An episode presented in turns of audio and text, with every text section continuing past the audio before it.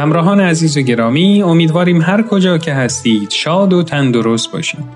مجموعی که تقدیمتون میشه برگرفته از کتاب زبان قصه ها به ترجمه فاروق ایزدی نیا هست که در سال 2007 میلادی ترجمه شده و برای اینکه تبدیل به برنامه رادیویی بشه مجبور شدیم در بعضی موارد در متن تغییراتی به فراخور اجرای نمایشگونه اونها اعمال کنیم. از شما دعوت می‌کنم به برنامه‌ای که امروز براتون در نظر داریم توجه کنید.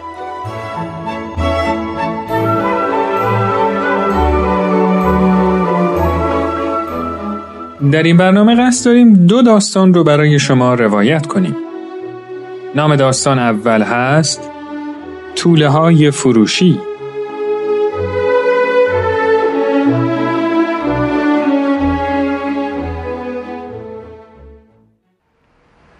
مغازداری توی اطلاعیه‌ای که روی شیشه مغازش چسبونده بود نوشته بود طوله های فروشی نصب این اطلاعیه ها بهترین روش برای جلب مشتریه. به خصوص مشتری های نوجوان. پسر بچه ای داشت از جلوی مغازه رد می شد که اطلاعیه طوله های فروشی نظرشو به خودش جلب کرد. بعد از چند لحظه مکس وارد مغازه شد و پرسید وقت بخیر آقا. قیمت طوله ها چنده؟ هر جا که بری قیمتشون از سی تا پنجاه دلاره. پسر بچه دست تو جیبش کرد و مقداری پول خورد بیرون آورد و گفت من دو دلار و سی و هفت سنت دارم می‌تونم یه نگاهی به طوله ها بندازم؟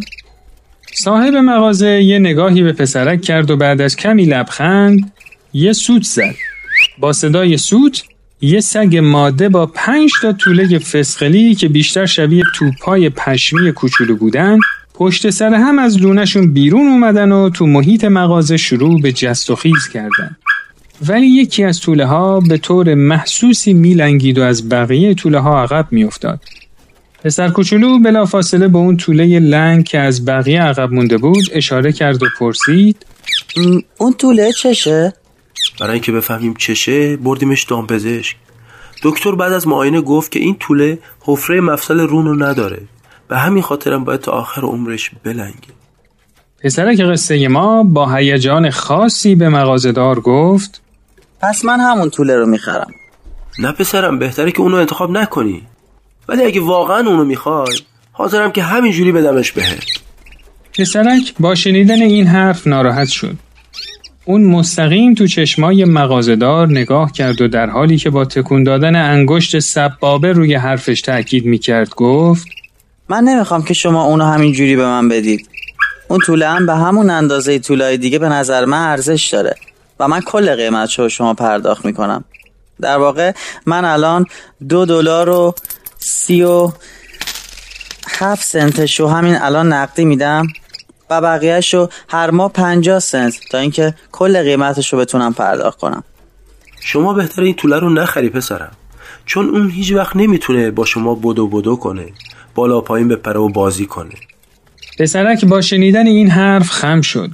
با دو دست لبه شلوارش رو گرفت و بالا کشید. پای چپش رو که بد جوری پیچ خورده بود و به وسیله تسمه فلزی محکم نگه داشته شده بود به مغازدار نشون داد و در حالی که به اون نگاه می‌کرد با نرمی گفت می‌بینید آقا؟ من خودم هم نمی‌تونم خوب بدوم این طوله هم به کسی نیاز داره که وضع رو خوب درک کنه.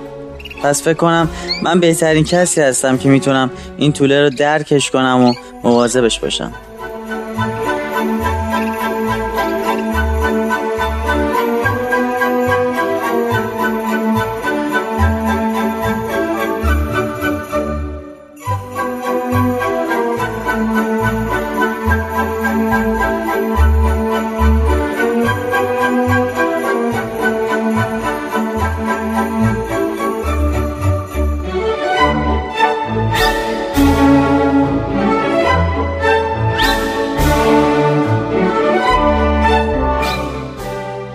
داستان دوم نامش هست مدیر هتل.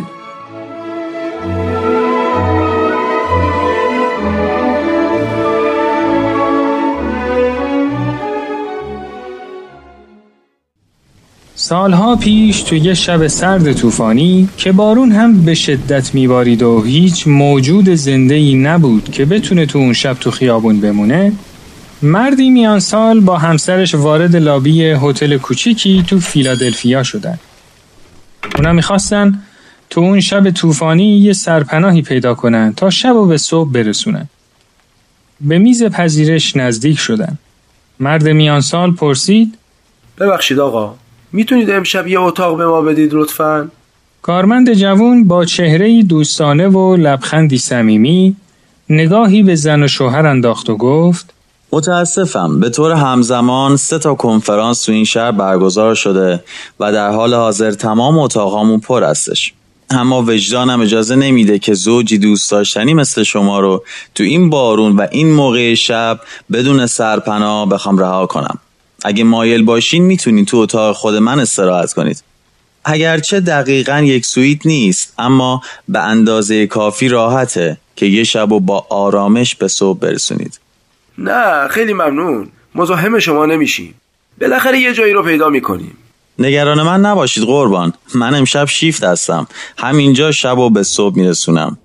بالاخره توافق به عمل اومد و زن و مرد میان سال شب رو تو اتاق کارمند گذروندن.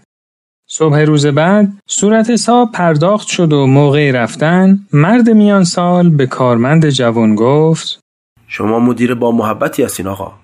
اونقدر که باید مدیر بهترین هتل ایالات متحده باشید شاید یه روز یه هتل برای شما بسازم کارمند جوان نگاهی به زوج میان سال انداخت.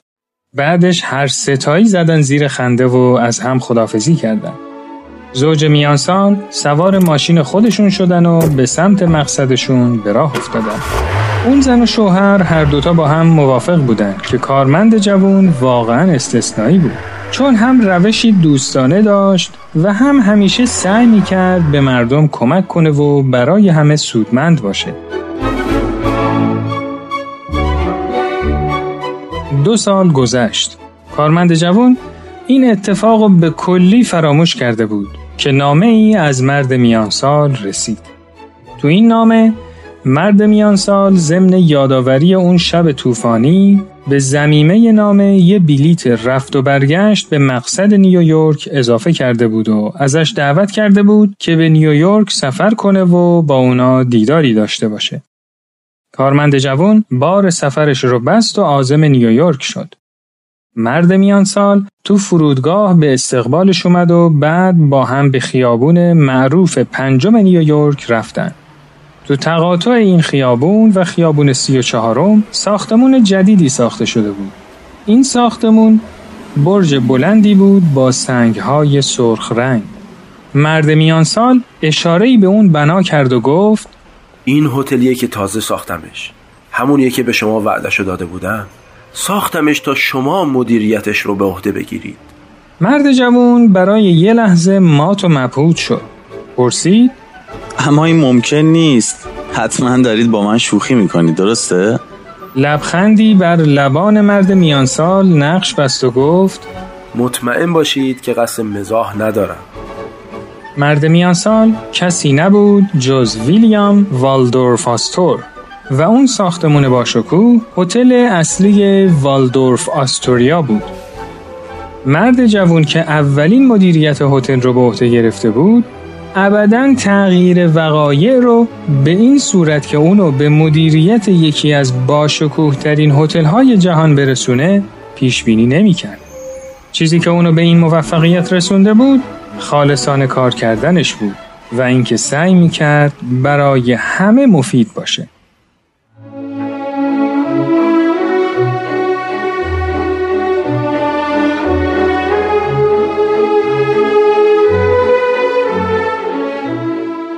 دوستان و همراهان عزیز امیدوارم که از این داستان لذت کافی رو برده باشید شما می‌تونید این مجموعه رو در تارنما، شبکه های اجتماعی، تلگرام و SoundCloud Persian BM دنبال کنید و از طریق این کانال هم می‌تونید با ما در تماس باشید. تا برنامه دیگه و داستانی دیگه روز و روزگار خوش.